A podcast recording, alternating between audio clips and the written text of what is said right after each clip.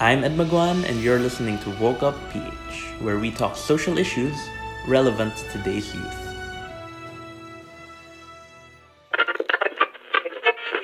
Filipinos can expect more imported rice to enter the country as the rice liberalization law takes effect today.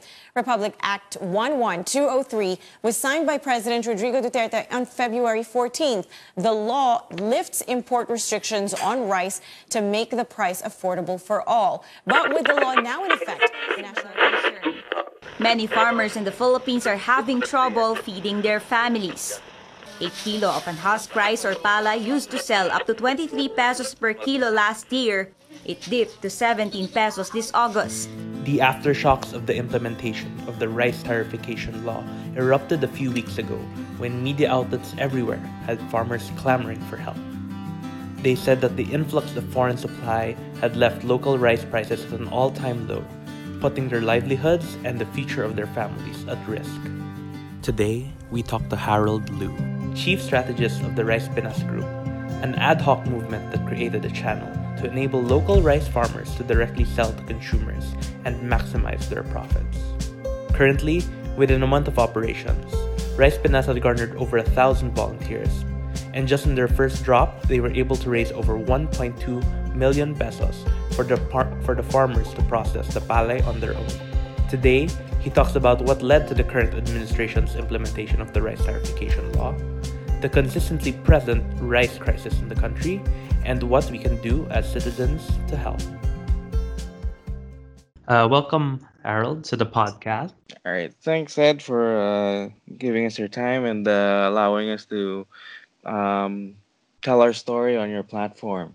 Right. Yeah. We're so excited to tell your story, especially because this is especially more than ever that now is a time when it's a trending topic. We all know that problems in our agriculture industry, it's not new having problems in our agriculture industry, but now is the perfect time to really hammer on it because everyone's talking about it.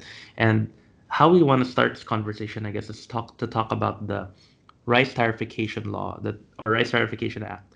If you could just quickly tell our listeners, like, what is the Rice Tariffication Law all about? What is it exactly? And why was it implemented? And perhaps now people are saying that, it backfired. And what really caused this whole issue that, it's becoming such a big problem right now? Well, I guess with regards to the law, it was more of a response to a couple of things. With the situation that happened last year, in which most food prices here in Manila or in the urban centers here in the Philippines rose to basically unrealistic levels, or at least to levels that were basically higher than what was normally the status quo. Because of how it developed, how the situation developed and snowballed quite rapidly over the course of about 2-3 months, just as we're experiencing with the drop in prices now. The law basically allowed for the importation of rice, basically just to stabilize the situation, since the past few years, we've also noticed the swing in these prices, regardless of the administration, because of a lot of other factors that have affected the agriculture sector. And secondly, it was also a response to our failure to keep up with our commitments internationally, specifically with our trade agreements, because we've protected the rice industry locally for more than 20 years since we've been a partner a partner in the World Trade Organization. Instead of,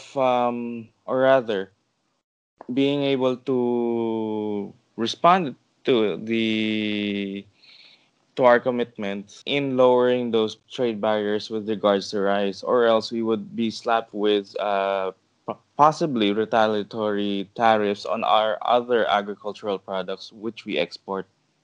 And that was what happened. That was what happened before. But how is that backfiring with us, with what's happening now, and all the problems that we're seeing now that our farmers are experiencing? I think it's not more. That's not more of a backfiring in the sense that it was a misguided endeavor. Rather, what's happening now is an effect of the law that was basically foreseen by a lot of the economic managers, but the response to it has been a little bit tepid at best, because we're still grasping the severity of how it's impacted our economy.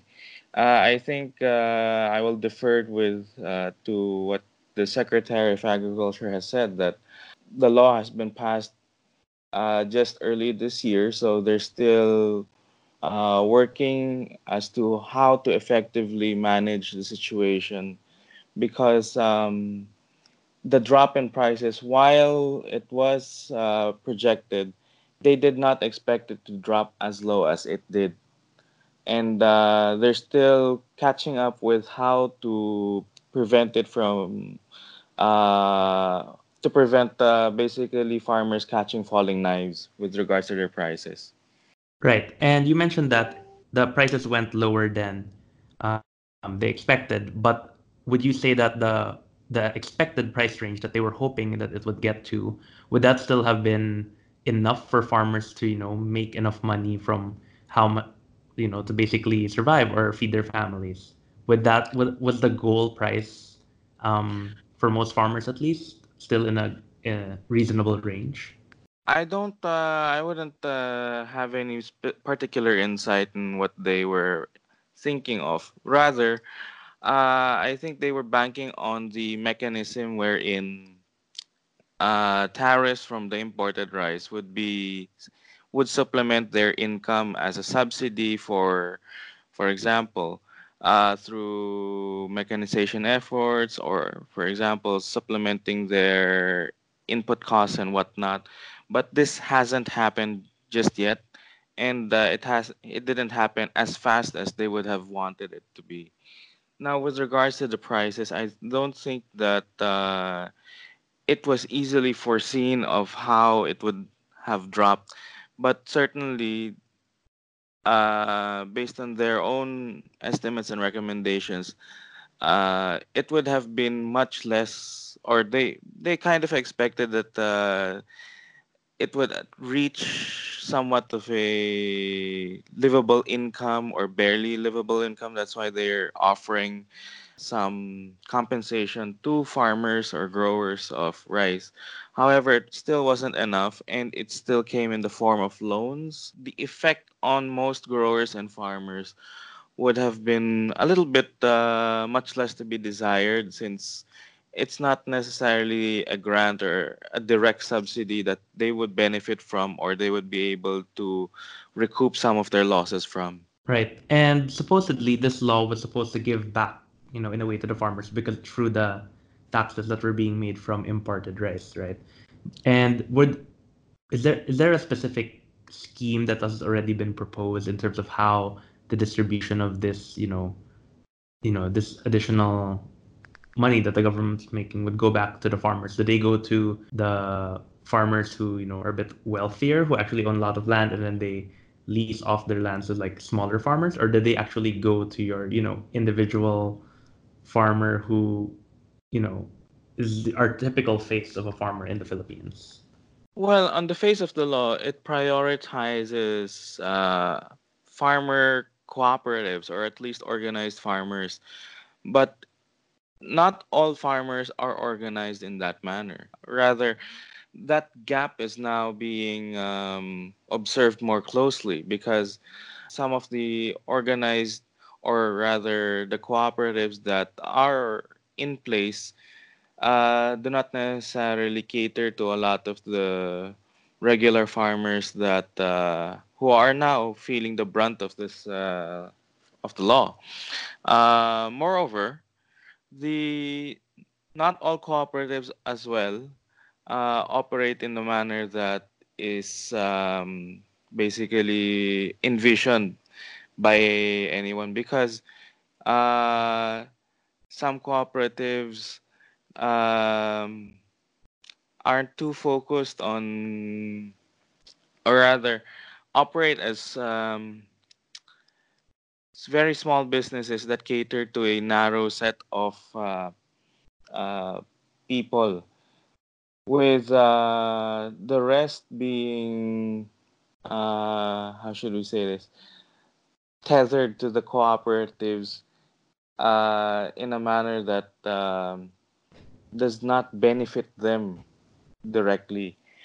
For example, some cooperatives tend to pad their memberships with farmers who basically sometimes don't know what they're signing for, but they're given a form of a signing bonus or access to loans, which they don't necessarily benefit from in terms of dividends and other benefits that would normally trickle down to members of cooperatives.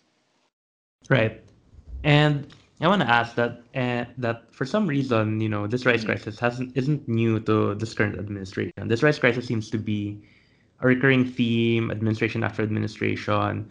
Mm-hmm. And what do you think is the root cause of this problem, and why isn't it, you know, being addressed by any, or maybe some administrations may have tried to address it, but why do you think administration after administration, whether they've tried or not, why do you think this problem has not been addressed, and what do you think its root cause is? Well, basically, we're still stuck in a very outdated system, or an outdated agricultural supply chain, which lends itself to a lot of problems. For example, with the previous regime, there was little to no incentive to improve on our agricultural output. So with the minimum access volume, or the amount that you can import, fixed at a certain rate yearly, we can easily augment or actually control the supply in that that comes to our country from foreign sources, which then we're forced to purchase our rice requirement locally. But our capacity to produce has always deteriorated year after year. While government statistics would show that we're maintaining, or at least somewhat growing, our capacity to produce raw rice, the capacity to mill it in a more efficient fashion has always been a problem. Compared to some of our neighbors here in Asia, our capacity to mill, or actually our recovery rate, has relatively been maintained at 50% to 60%, maybe 70% at most, while our neighbors are hitting upwards of 70% in their milling operations. So that in itself leads to more losses locally, and there was no real incentive to improve on our production capabilities and capacity. So we've never explored mechanization. You know, we've been very slow in the uptake and an absorption of a lot of the technologies that are already available locally, because we were protected. We did not have any incentive to improve on our capacities to be more efficient, essentially. What I want to ask in relation to what you just said is that it almost seems like, you know, ever since we were in elementary school, our textbooks would tell us we're a farmland-rich country. Philippines is an agricultural country. There's lots of farmland here. And yet we see this rice shortage. And for a while now, importation has always been, you know, necessary for the Philippines, which kind of has a disconnect, right? When we would always be told we are a rice producing country, we are an agricultural country, but actually when you look at the topography of the Philippines and you look at the landscape, we actually have a lot of mountains that are not, you know, we can't actually plant on them. Would you actually say that, you know, while over the years the Philippines has invested a lot on, you know, planting rice and the agriculture industry. Is the Philippines really that, is the land really overall, if we talk about the whole Philippines, are really that prime for agriculture? Or was it something that, a lot of people just got into the business of agriculture, and to some level, the government just had to support them because that's what a lot of, the Filipinos were already doing or already into. What do you have to say about, that at least mindset or perception? Well, I think that in any kind of country or in any civilization for that matter, farming has always been the backbone of any economy or any way of life. And with regards to our capacities and capabilities, there was a time and place for it to have exceeded our own needs or our own demands. But today,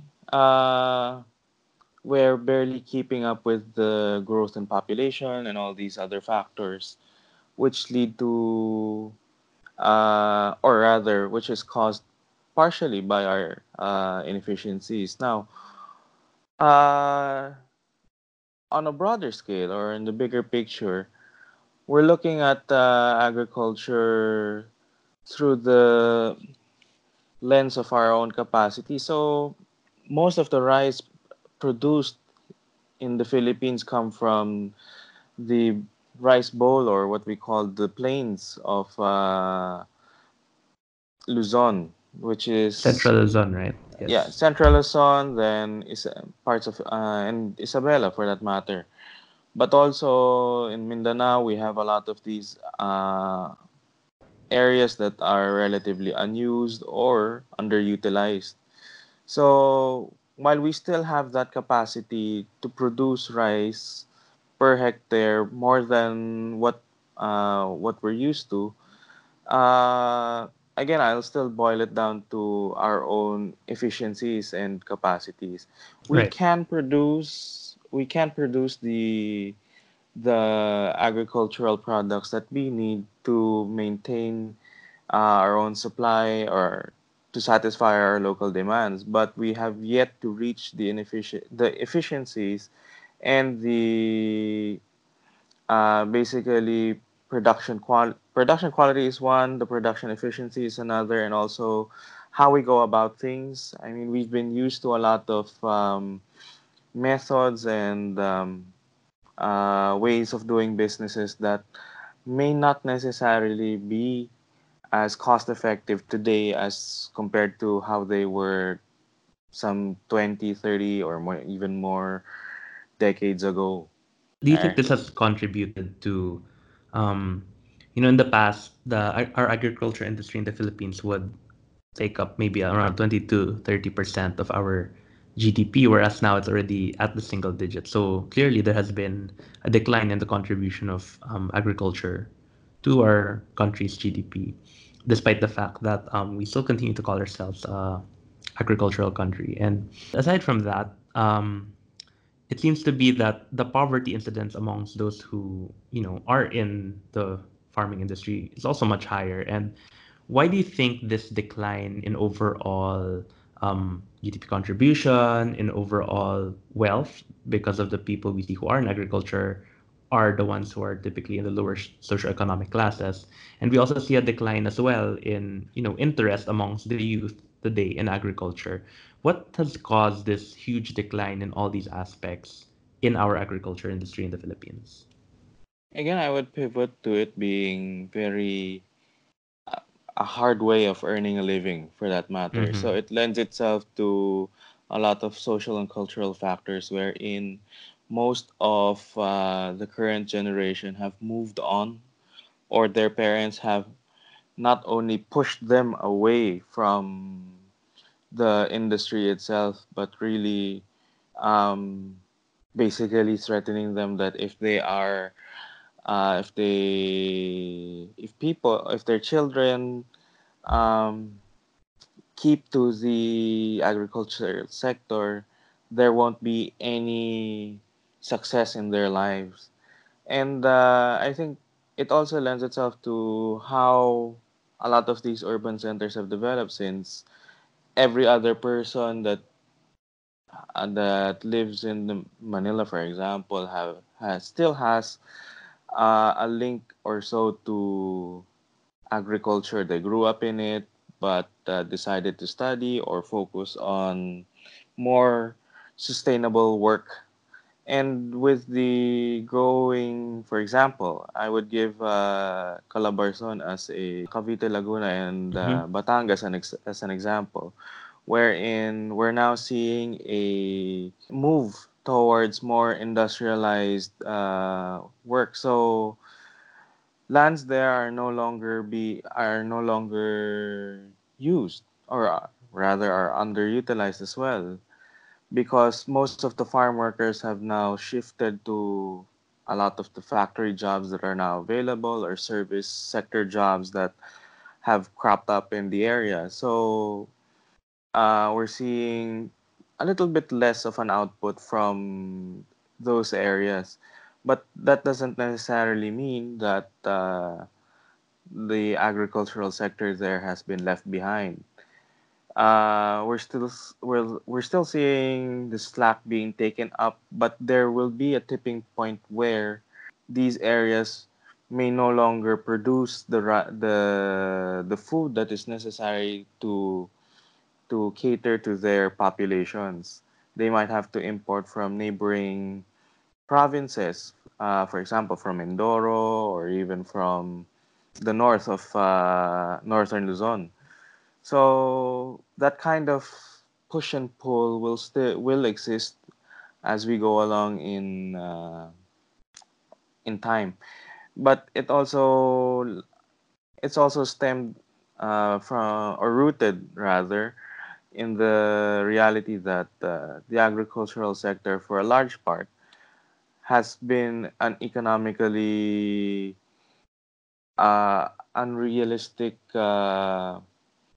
way of earning or way of life for a lot of people, but they're tethered to that kind of life because of the lack of other opportunities in the areas that they have. So they tend to be economic migrants themselves, which in essence lends them to just planting and harvesting for their own consumption, and possibly having some excess to sell to the market. And do you feel like, to some level, that now that it's becoming, more and more difficult to, do that kind of job, to be a farmer, to be a rice farmer in the Philippines, and you've mentioned earlier that a lot of people are actually shifting to working in more industrialized jobs, do you think that, in a way, the government should be more proactive in, perhaps for those who have not shifted into these jobs, and it has been a slow organic process for these farmers to shift into those jobs, is because there was no formal training for them to do it. There was no action on terms of the government to upskill our farmers into perhaps moving into jobs that they could make a better living from. Do you think there is some sort of responsibility from our government to upskill our farmers into perhaps jobs that would help them make a living wage? Or on the other side of the spectrum, do you think instead they should be finding more ways where it is more profitable, or they can make a better living in being a farmer? Which of these two action points do you think the government should be doing more of, or do you think they should be doing both, period? I think it's in the scope of their job to do both, but I think to be fair to the government, they've always had this thrust on developing agriculture. It's just largely been uneven in how it was done, and also the response to it. So it's a mix of other factors. For example, with the current supply chain, it has to go through at least four or five other people before it reaches the consumer. And each of these links in the chain tend to add on to the cost of the agricultural produce. With regards to what the government has been doing, to their credit, they've always focused on going directly to the consumer, and as well as allowing rather teaching farmers and their cooperatives how to upscale their production and also their produce. For example, turning fruits into processed items like jams or juices or purees and whatnot. Mm-hmm. And the technology has been widely available. It's just that on the market side, there is basically the harsh reality of business is that most cases there isn't much room for the processors or the consumers ourselves to wait for products to be developed in a manner that they would be widely available. And because of the fact that we have we're spoiled for choice, right? We're able to buy other products on the shelf or in the market that may be of superior quality, but maybe they come from other parts of the Philippines, which are more developed in these kinds of products, or may most likely come from abroad. There is that kind of impatience on a lot of parts in the supply chain. Now, it also boils down to how uneven the sector has become, the agriculture sector, since a lot of our natural produce, for example, in certain parts of the country, where, for example, jackfruit has been the backbone of that agricultural economy, or mangoes, they're being grown less and less. So these plantations or the trees are now being set aside or being left to their own devices. So they're no longer tended to, and there's also that shift to shorter term crops so that their farmers would be able to leverage their produce in a faster, or their capital in a faster manner to the market. I feel like from what I'm understanding is that, there's a lot of barriers into the whole process of getting products from our farmers to the consumer. And of course, from the consumer choosing the products that these farmers produce, because supposedly the government does give them the tools to produce these products. But what I just want to ask is that, isn't to some level that is it a bit not reasonable to perhaps ask the consumer, like, just prefer this item that may be substandard, but because it was made by let's say, someone who really made it for himself, not made by a big corporation. It's actually, a Filipino farmer actually made this and not from like a big conglomerate.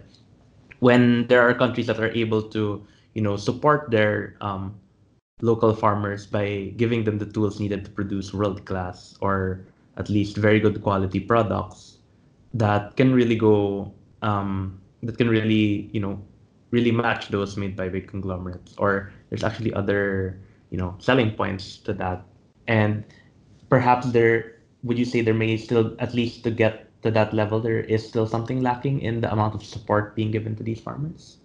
I think it's more of an outlook on our own local produce, because if you compare it with our neighbors, basically in our economy, we vote with our wallets, and sometimes we tend to, because it is agricultural or because it is food, we tend to make the most out of our money with the produce that we have. So in essence, what we're doing is reducing the value of our produce.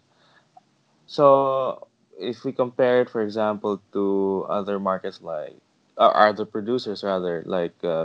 or Thailand, their local populations are willing to pay for quality. While here we're just if it's a mango, we tend to have this kind of stereotype that it has to be this way, and we'll pay for it if it's this way. Otherwise, what I'm trying to get at is that we tend not to pay for the quality, but we're more focused on the quantity and also the availability on the produce.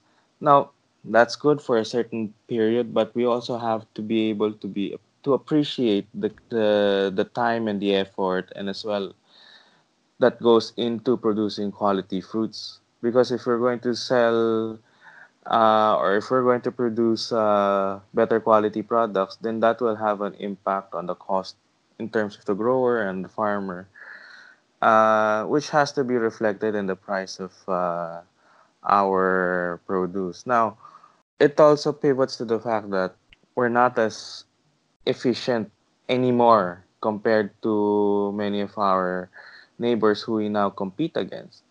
So there is a long road ahead in terms of how to develop the agricultural scene and the capacities of our farmers. We're playing a long catch-up game, which we hope that many of the consumers locally are aware of, or at least with this current crisis. Unfortunately, it has to go through this kind of process, but they're being more aware of challenges of our agricultural sector to get to both the quality that the market wants and at a price that is fair and beneficial to all. For example, I go back to the supply chain. Instead of it going through 4, 5, 6 hands as it currently does, we can reduce it to 1 or 2 before it reaches the market. And maybe in that manner, a bigger piece of the pie goes to the growers and the farmers, and as well as making more things more efficient down the line, as well as just producing or learning how to process and meeting halfway. So there is also that disconnect as well with regards to how we pre-process or we process our products. For example, a lot of the farmer cooperatives or associations in the provinces have been helped by the government to process their own products in case of a surplus in their harvest. And while they have kept to the formula of what was taught to them, they haven't met the quality or the necessary standards that the market has or would like from them. So it's more of that relationship for both sides, be willing to invest in that kind of relationship that where it takes time for things to develop, and that patience actually for both the market and the supplier side sometimes falls short of each other. It's not an impossible goal, but in a lot of cases they fall short of each other because of a lot of other factors that play into how food, basically processed food, develops. Something I want to ask, we talked a lot about the theoretical aspect or the business impact of all these, of what's happening right now. But something I want to ask you is, as someone who has been able to, actually speak with our farmers, what is the current sentiment from our, farmers and growers about the crisis that they're experiencing, especially since they're experiencing it firsthand? A lot of the people listening may have seen some news articles, may have read a lot about what politicians have had to say about the issues going on. But if you could share with us just a bit of how, what the sentiments of our farmers and growers are actually feeling and what they're, going through right now. Well, in our conversation so far, a lot of them are taken aback by how prices have shifted downwards, specifically with rice. Since last year, it was basically the best year that they've had in quite a while. Then, less than 12 months later, they're now picking up the pieces from the prices that they have. So it's been, for lack of a better term, they're whiplashed in terms of how to expect it. But at the same time, because of it, they're also feeling a little bit on the short end of things, because traders now have come into the picture trying to sweep up their produce at a much lower price to be able to sell to the government at the fixed price of 19 pesos, which was declared a few weeks ago by the Agriculture Department. Because our farmers don't have the capital or to process their products or even have the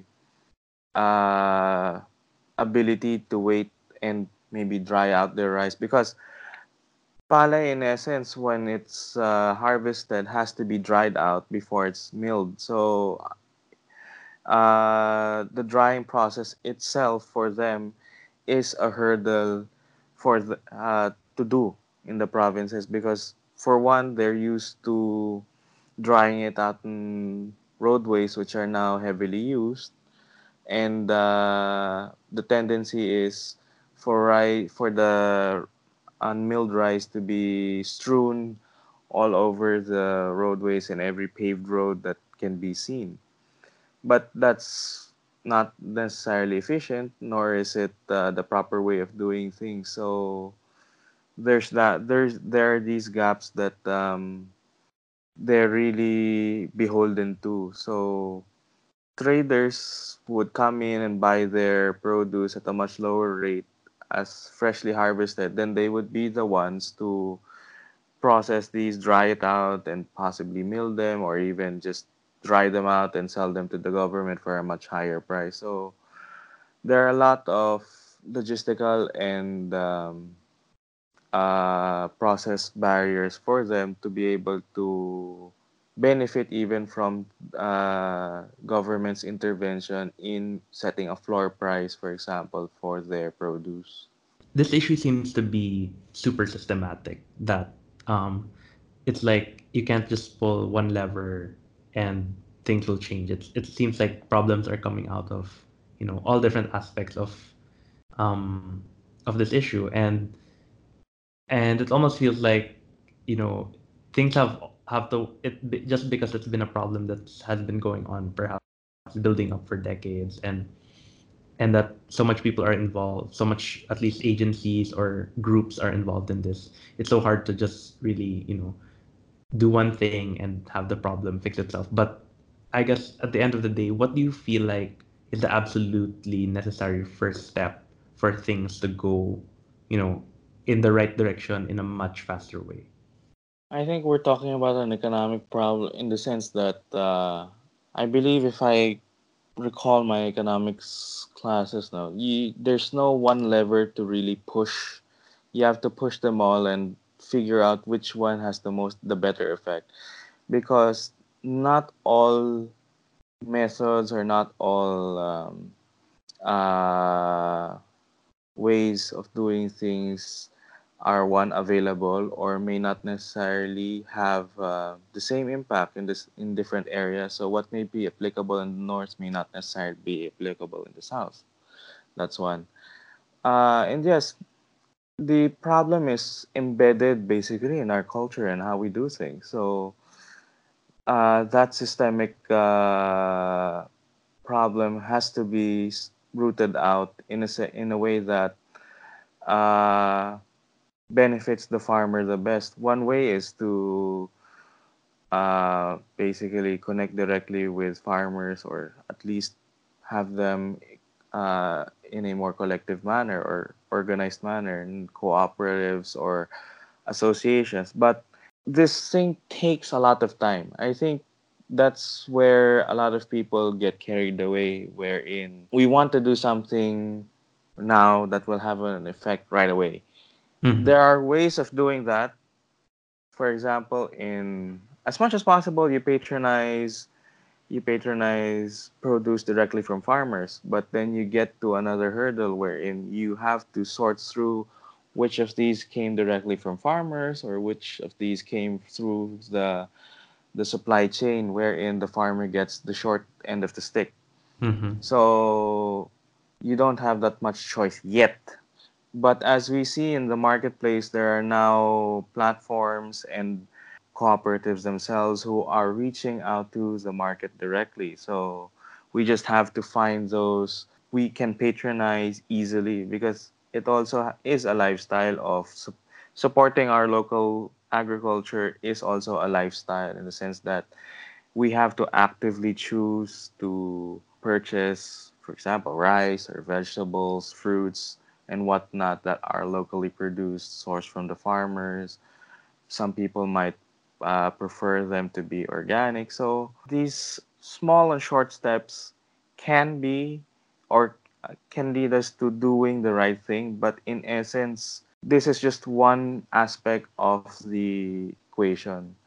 So we don't necessarily have to upend how their how growers and all these in between have lived their lives, but rather it's helping the growers themselves develop their own capacities such that they can go directly to the market and offer their products, whether it's to consumers or to commercial accounts or even to processors, because that's where we can only lead to unless we're ready to set aside a huge chunk of our economy and our population as growers. And we like to end our podcast every time with a call to action for the youth, at least who primarily listen to our podcast. And you mentioned some action points earlier, especially on choosing to buy local, choosing local produces that were made by these growers and the farmers. But yeah, what I want to ask is, like, in terms of both a maximum and a minimum the Filipino youth can do, what do you think is that maximum and minimum they can do in helping out with the current crisis, or at least with the whole local agricultural sector in general? Would you say what you mentioned earlier was the maximum, or perhaps that would be the minimum? And if it was one or the other, what would be, if that was the minimum, what's the maximum? I think at the least people should, with everything that's happened, should be basically try to learn more about our own agricultural produce. So I've mentioned earlier, a lot of the families here have at least relatives or at least know people who are still in the provinces, so they can learn about the real situation there and how things are done in their respective communities, so that they get a grasp of the situation and how deep and rooted the problem is, for one. And basically know how food comes to their plate. By at least knowing how these dynamics go, we get the sense of how they can help out, or at least figure out the root problem of why things are such. Another way is that I hope that they can develop is from what they've learned, they would know better how to or where to purchase their stuff, to purchase their food from, so that they know from their own research where their food comes from and how it will affect downstream or in the local communities, because a drop in the bucket in Manila goes a long way in whatever province or whatever locale these products do come from. And I guess that's at the least that we can do for our farmers and our the agricultural sector, is to know where your food has come from. All the other factors that come into play should be more clear or more consistent as time goes on, because it is only by knowing how things work can we figure out the proper solutions to the problems that we have. Yeah, because at the end, if we really want to do things beyond just helping or responding to a donation drive to maybe placate our own consciences that, okay, I've done something. Basically, this is a long road where sometimes we might lose out as a country because we do produce it at a very high price. But the idea is if we patronize our own local produce, and that what we pay for goes more to the farmers than to any other chain in the link. That in itself is an incentive that the agricultural sector, one, is now becoming a economically viable livelihood. And at the same time, it leads our farmers to invest in themselves and in their capacities, which in the long run should be able to reduce not only their cost of production, but also for them to benefit more from their produce or how they sell it. Thank you, Harold. All right. Thank you, Ed.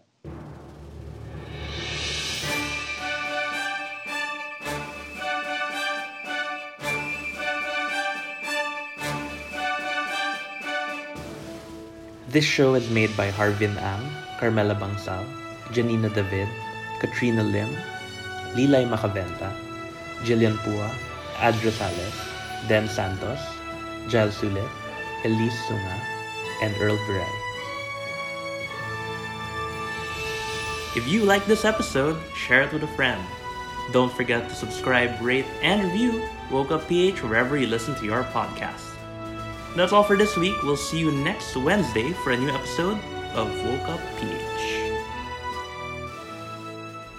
News clips from this episode were taken from CNN Philippines.